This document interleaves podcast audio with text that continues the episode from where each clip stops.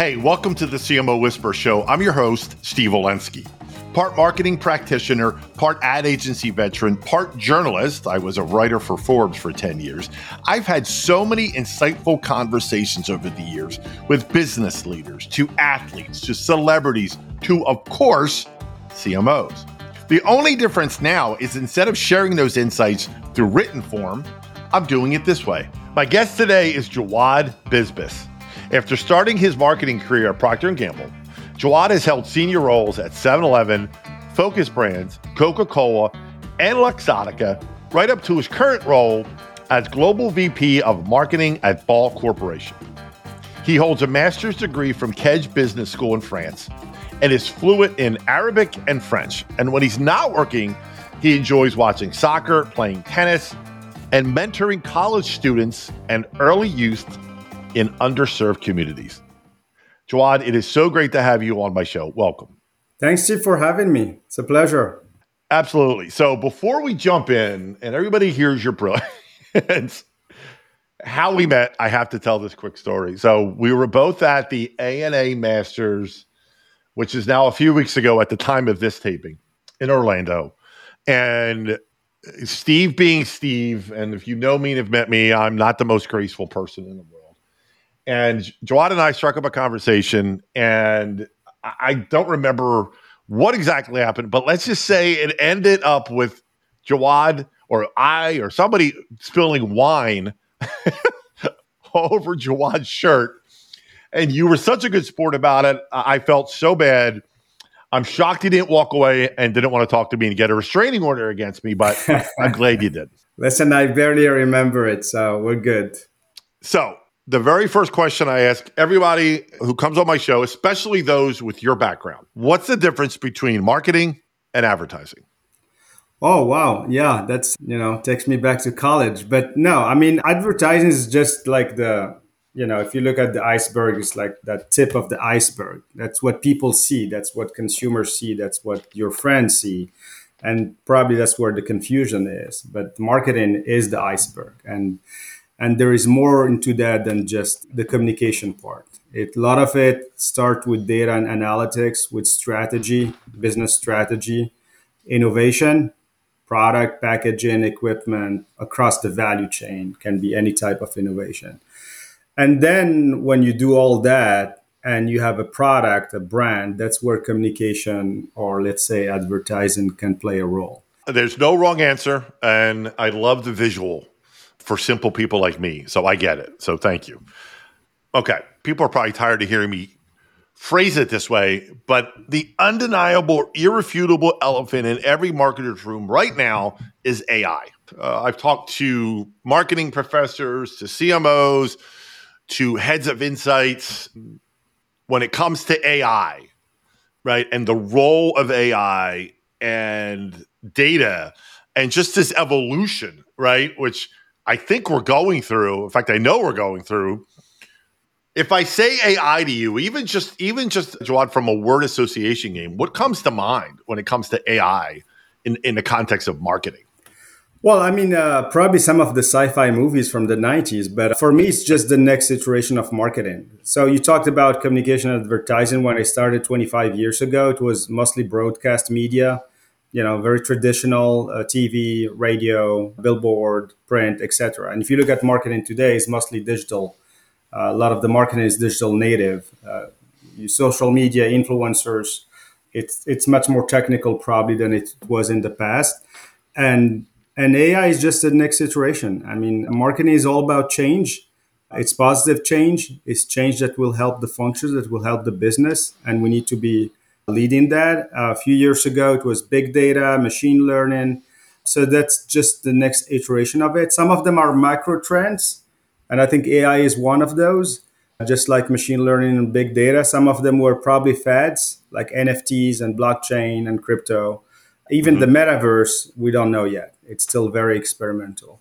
So, so I think AI is going to help a lot marketers get much more efficient in their work, faster, you know just iterate faster and iterate a lot and be able to pivot because you have all this power that you can use to mine all the data that is available. And there is a ton of data available and try to make sense of it which a human cannot do or you probably need thousands of people to do it at that same speed. So i think it's going to be super helpful in terms of ideation whether it's innovation or creative and it's going to help us get better any any fear when it comes to ai not just you know i've heard from so many about i'm going to lose my job to i'm going to get or will marketers get too reliant on ai well, I mean, everything that is new, obviously, there is two reaction. One is excitement, and the other one is fear. Those are two natural human reactions. So I understand the fear part. I'm more keen and leaning more on the excitement part. I think work that is mundane and that is repetitive, just like any type of work during the industrial revolution and past, is going to be automated.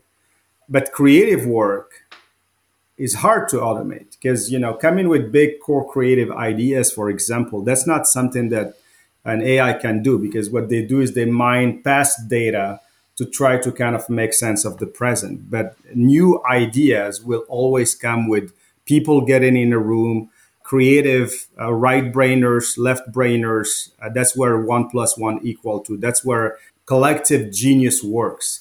And I don't think that's going to change. So, big ideas, whether again for big innovation or big communication campaigns, will always come from that collision of multiple brains and getting that multiplier effect to build something bigger. But I think work that is mundane, that is redundant, that is probably sometimes tactical can be done by, by AI. And so that the people can work on things that matter, like the big transformation that matter.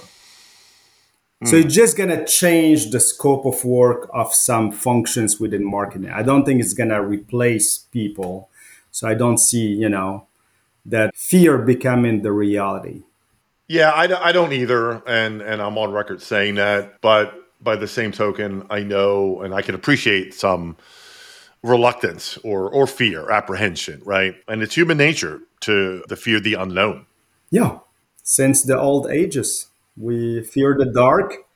That's why we invented the fire, and uh, that's not going to change. yeah. Yep, yep. Not much has changed since those days. You're right. That's a great point. One of the questions that I get asked, and and I get people asking for my help in, in explaining the role of marketing within an organization when it comes to growth. Okay. And not just driving growth, but being able to show the ROI of marketing, right? And on one hand, it kind of, you know, we're, we're approaching the end of 2023 and we still have people who still don't understand marketing. And I guess we have to accept that fact. It is what it is. But I want to get your thoughts on the role of a CMO in driving growth within a company. And then how do you how do you validate that? Because then what that do, what that does is it gives the CMO that credibility within the C-suite, right? And then hopefully, I'll go way ahead of myself. Hopefully, we'll begin to see that that average tenure of CMOs grow because we all know CMOs have historically had the shortest tenure in the C suite. So I didn't mean to hit you with a bunch there, but talk a little bit about the, the role of the CMO in driving growth within a given company. Well, the, the role of the CMO, uh, along with the chief commercial officer or the commercial function, is to drive top line growth, just like the role of the CFO is to drive bottom line growth. And as long as we do that, then we have a place in the C suite. When we start talking about, you know, fancy KPIs or, you know, soft KPIs, then that's where it gets hard because you know some functions within the c-suite including the ceo might not understand how is that going to help me drive top line growth whether that's volume or revenue or sales in general. And uh, yeah we saw it uh, the ana when uh, mckinsey shared their uh, study that the, the relationship between the ceo and the cmo is not at its best because there is this miscommunication, misunderstanding about what marketing does. Is it a cost center or is it a revenue center? And as long as we are seen as a cost center, then it's hard to have a place in the suite. Uh, it's hard to have credibility. Then that's when you see that tenure, you know, getting shorter. But if you go there with the revenue story, with the revenue growth story, then you get more credibility. So I think it's our role to do that. And you see today you have roles like chief growth officer, which kind of include both marketing and sometimes commercial, innovation, strategy, and insight. Because every enterprise is trying to justify why are we investing so much and what are we getting out of it you see the increase of per- performance marketing. Everybody's talking about performance marketing uh, versus like brand marketing or equity building or in a position to kind of uh, equity building marketing because you can get much clearer KPIs with performance marketing. One example, if you do invest in SEO, SEM, in digital, and one of the key KPIs that is easy to track is ROAS or return on advertising spend so if you're you're able to say, okay, I spend a dollar, I get four or five out of it, and that's a profitable revenue generator. So that's one KPI that is easy to explain to someone in the C-suite by saying our ROAS is above five, and we know if it gets to five, six, seven, then it's a profitable business, and we should invest more. And this is the data. So we need more of those data when it comes to other type of media channels that are simple to understand for other functions beyond again the equity metrics like you know does does the, the, the, brand engagement or whatever that metrics is could be brand awareness etc so we need metrics that people can say hey this is driving velocity for instance is a great one. You go to retail you look at the, the retail audit and you see uh, retail velocity for your product by SKU, and you can say, okay, this promotion drove an increase of 2x or 3x in velocity. So it's profitable. So there are metrics that can be uh, easily understood and that are clearly tied to sales and growth. And some are still kind of soft. And I think we need to get better at explaining the role of those metrics in driving ultimately sales and growth. Yeah, and and listening to you, I, I can't help but think about you know, one of the reasons I think the CMOs on the, the have the shortest average tenure is because there's not enough of this upfront discussion when a given CMO starts at a company and understands the goals, right, of that company, which may sound so obvious, right? But I really think it's overlooked. When company X wants to hire CMO, the mistake some companies make is they don't consider what kind of CMO they they need purpose driven, you know, performance driven, brand awareness, and you know things like that. And then the CMO doesn't ask the questions: What do you want? What are you looking to get out of marketing? And then that's when you start off with that disconnect. Then the foundation's not solid in the first place. Yeah, yeah. I would say it's easier if the CEO CEO has been through you know a marketing. So if you you talked about you talked about Coke and P&G, a lot of the GMs to the level of CEO, especially at P&G, come from a marketing background because marketing is at the core of the function of the enterprise. So CEOs tend to understand the role of marketing. I mean, Mark Pritchard has been a CMO for 15 plus years. There is a reason for that, and that's an exception, not the rule. But I think it's because CEOs understand that, you know, it's not a magic wand. Like you're not going to invest in people and budget and voila, uh, growth is going to happen overnight. It takes time to build the brand, to build engagement with consumers, to build a strong proposition that will eventually lead to sales and growth. And I think a lot of CEOs that come from a probably finance background or commercial background tend to think, hey, you know, we gave you all these resources. Where's the growth? Show me the results. And they get impatient after year two and year three when it's probably not what they expected. So I think that's where the disconnect is. You got to be clear from day one. This is going to take time. If you're serious about it, especially if you are coming to revive a brand or launch a new brand, it's going to take a couple of two, three years probably to get it up to scale and make it successful. And uh, you need initially to have a very robust understanding and conversation about that. It's just like with capex. I mean, you invest in in in in capex, you don't get an ROI over a couple of years. It's four or five years to get a return on investment to break even to become profitable. And it's the same with marketing. It takes time. And you need that patience and you need resilience. Uh, but I think you also need to show small wins uh, along the way to build credibility that the trend is going to the right direction. Over communicate with all functions, not only the C suite, but across the board to build that credibility and uh, bring people along. The earlier you involve everyone, not just the commercial function, but all stakeholders, the better people will understand the journey and they will feel part of it and they will feel also ownership and they will want to go with you and support you.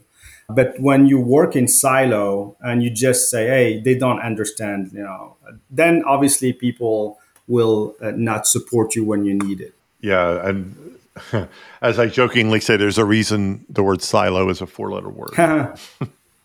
yeah it is it is the death knell for any company, right? That's for sure. I know one type of marketing that you're very passionate about is purpose driven marketing. And I think there I think you can help clear up some confusion or misunderstanding of what that term means and then how that can play a role in, in driving growth and consumer engagement. Yeah, and there were conversation around purpose at the ANA and, and presentation from some organization that put purpose at the core. Uh, again, not every product or brand can has a, can have a purpose, and I believe like the the new CEO of Unilever came out and said we cannot for, force purpose on brand.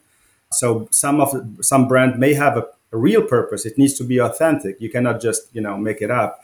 Some brand may not, and you you got to start with that. That not every brand has a higher purpose or has has substance or has a role positive role to play in the world and then understand for those who may have a purpose what is that role and how can you make it part of the core proposition so so when you look at for instance the ball and and and sustainability and recycling that's part of the core of the proposition of the organization. They make billions of recyclable cans every year that are helping to replace plastic that are better more recyclable more sustainable. So it's easier than to put purpose and growth together because that's kind of the core proposition of the organization. And if you look at the aluminum cup, which is kind of the latest venture, that's the same idea was okay, there's billions of plastic cup, think solo type of cup, disposable plastic cup that gets used in the US every year.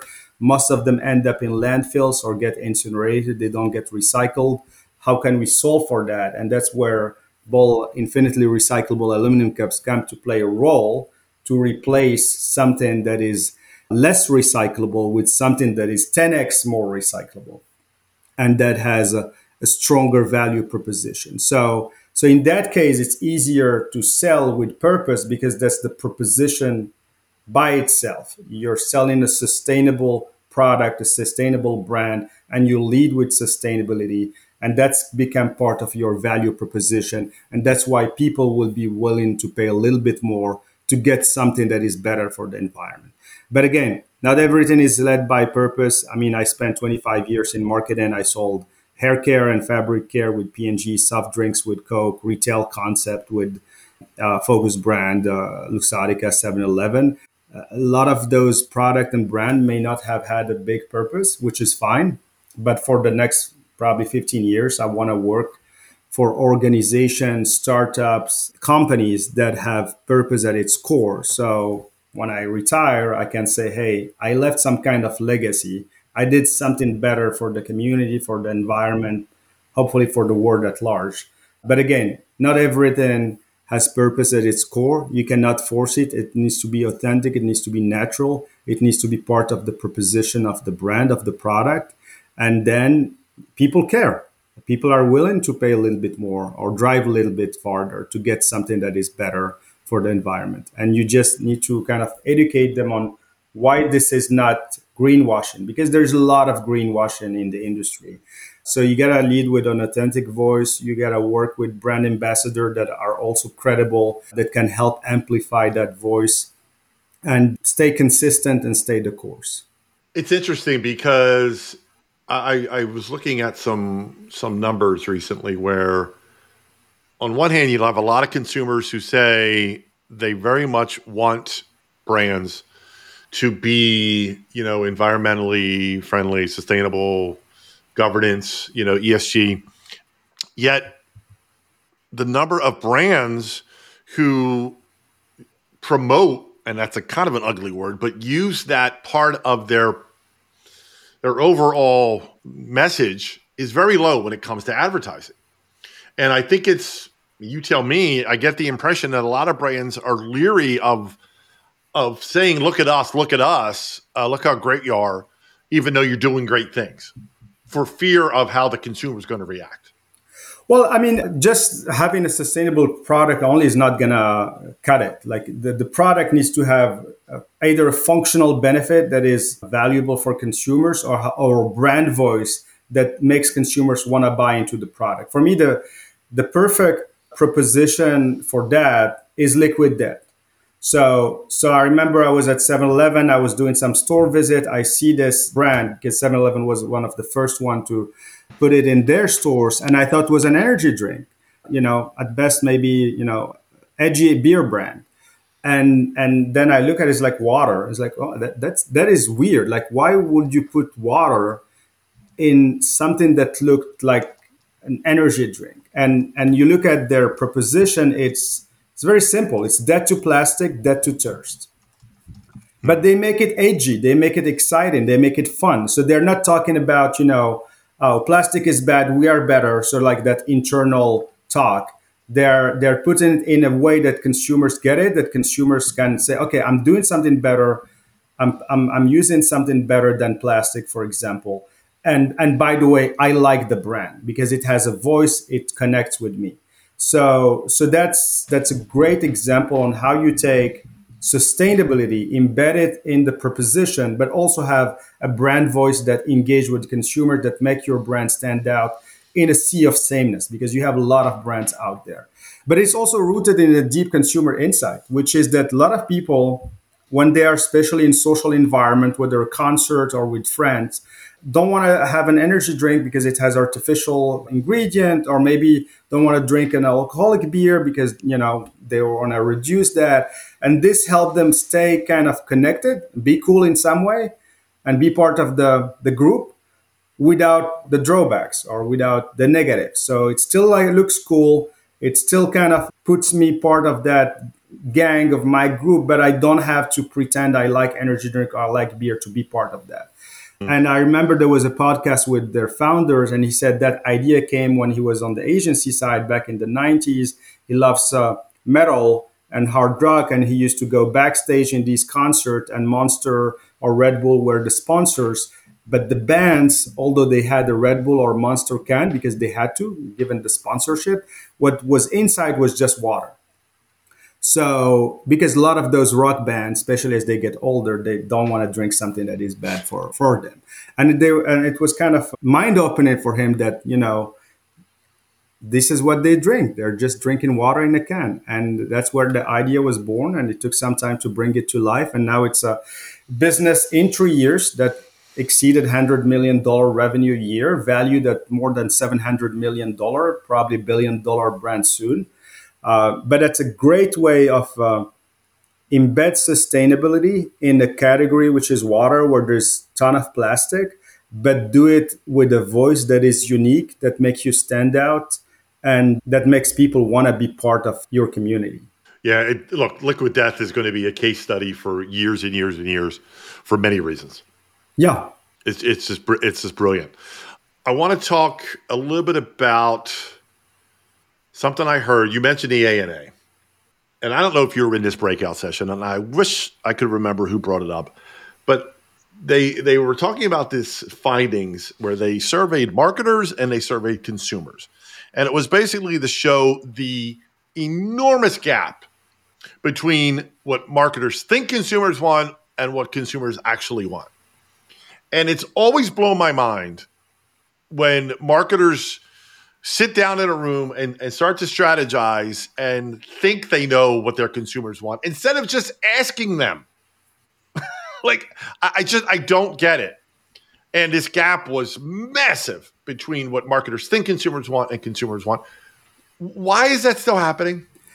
Well, I mean, I don't have a probably a definite answer, but I do have a point of view. I mean, when I started at P&G, we used to do a lot of focus group, in-home visit, uh, shop along, uh, where we meet real consumers. We're talking with real consumers, but with technology, you get access to so much data that is automated, that is done by third parties. Uh, that crunch all those data for you and you think you know consumers based on those reports and i, I like you know one of the um, the values of 7-Eleven, they always say we're customer obsessed and customer meaning their, their shoppers. And, and I was like, what does that mean? Like, uh, is that just one of the values that is sitting on the wall? But the reality is that they mean it because you have to go and visit stores at least once a month. It's not a big number, but the reality is that I don't know whether marketers do that as often on a consistent basis as probably it was when I started 20, 25 years ago, because you get access to all this data, because it's always kind of priority number 10. Like it should be priority number one. Like you should spend more time, as much time with your outside, at least, with shoppers, with customers, meaning retailers, with consumers, as you do in office, trying to crunch all those data or come up with the the next big idea uh, or, or drive you know innovation or transformation and it yeah and this one is for me just simple. Just go and talk to customers talk to consumers visit stores and get your own point of view. Your gut might tell you something different than the data. And the reality is that the more experience you have the gut becomes more important because that's mm. that's basically not just judgment that's experience plus you know emotions together giving you point of view on what makes sense. I don't think, for example, going back to Liquid, that they test any of their ads. They're just going with their guts. It makes sense. It's on brand. Let's go for it. If it works, perfect. If it doesn't work, we can pull it out. And sometimes you got to run with that gut and stop just looking at all the data and make decision based on the data. Uh, it's called data paralysis. Like you got to take some risk. You got to be bold. Yep. Always say in marketing, you have this 70 20-10 rule 70% you do what you know works 20 you experiment and 10 you kind of you go crazy with some stuff that may, may be out there may not work but if it works then it, it may become the 20 or that may become the 70 so mm. yeah i agree I, I i mean we're not the gen zers you and me we're probably not millennials yeah. and that's the core of our consumers depending on which category you're in and you cannot just say i know those people i know those segment. You gotta spend time with them. Make sure that part it's, of your team is in that generation as well. And talk as many stakeholders talk as many people. Be vulnerable because you don't have all the answers. Be able to kind of challenge your own beliefs and be flexible. It's interesting as you're saying this too uh, i'm, I'm going to loop it back around. I could absolutely see uh, a scenario where ai that some marketers replace their gut and their instincts and what consumers are telling them, with what the data is telling them through an AI program. Yeah.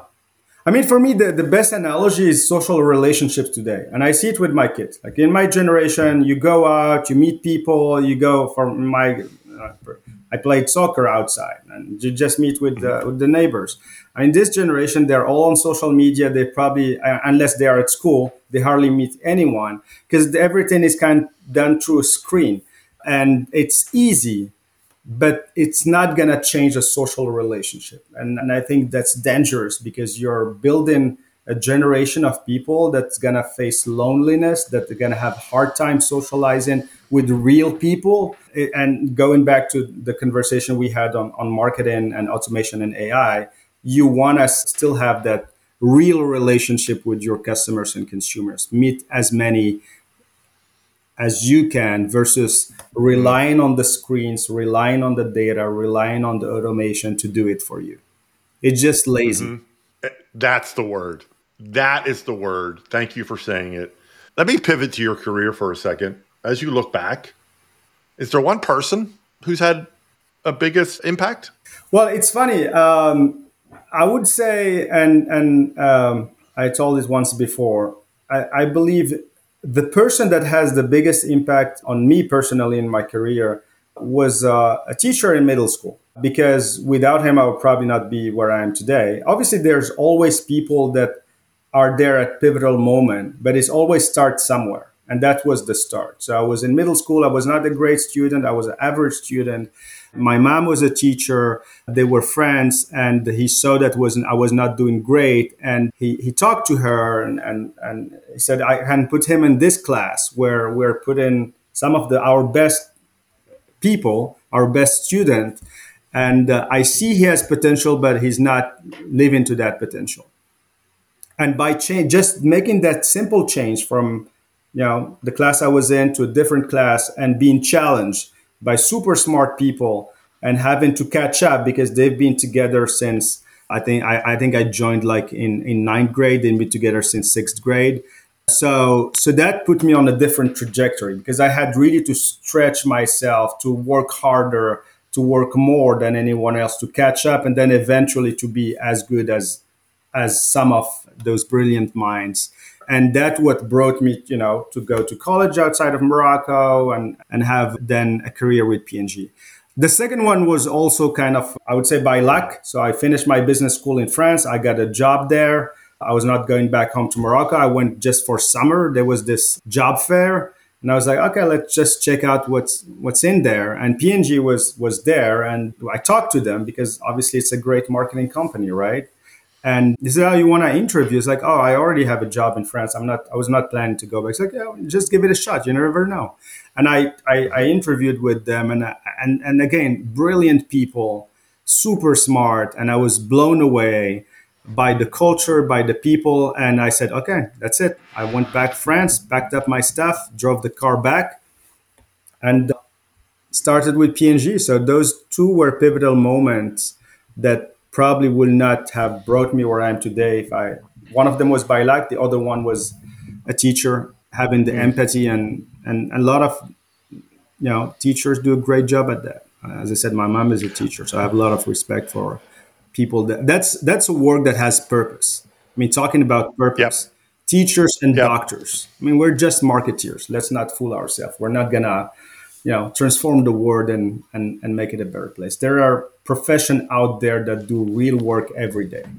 Well that's amazing. And and thank you to those two folks for giving us the world you and all that you've done and will continue to do.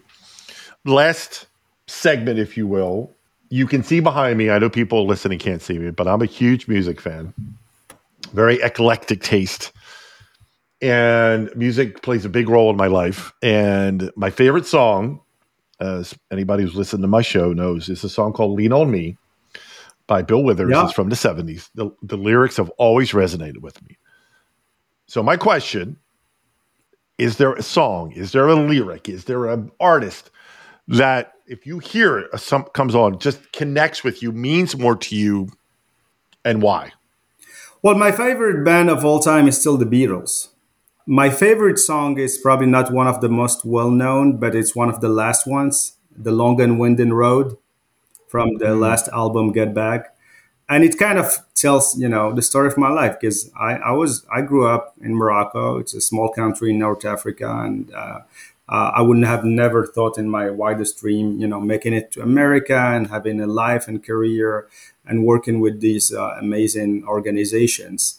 But it takes a long and winding road and I always go back to what Steve Jobs said at the commencement speech. You cannot connect the dot forwards, you can only connect them backwards. And when I connect all these dots, they brought me here today.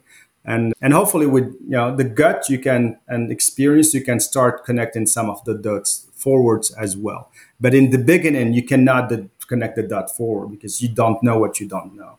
So so that's one of my favorite songs because it's it's there's no straight line to success. It's a long and winding road, and it's there's a lot of up and downs. There're going to be success and failures, and as long again as you're willing to challenge yourself, as long as you're willing to stay the course, be resilient, be patient, as long as you're learning from those failures, eventually it will take you where you want to be to a road less uh, driven or whatever that is to a path that you probably did not expect when you started so so yeah the beatles last thing it has to do with audio And I had this idea as I was putting together my studio for my show and the albums and just different. And I go, you know, what's this, what's the sound of marketing? Mm-hmm. And I, hmm, I'm going to ask that. So if I ask you, what does marketing sound like? I would go for alternative rock because I, I, think you know it's still it's very creative. Um, a lot of garage underground bands that are always reinventing the music before it become mainstream. So that's that's probably the sound of marketing. It's always changing. It's never the same. I always tell people, hey, I mean, you talked about mentorship. I tell, hey, if you want to be in a comfort zone, don't go into marketing because marketing changes every day, every year. Be an accountant if you like to keep doing the same thing over and over, right? But if you like change, if you thrive in change, if if you like doing different things all the time, uh, then that's probably good, good, good uh, business industry to go in.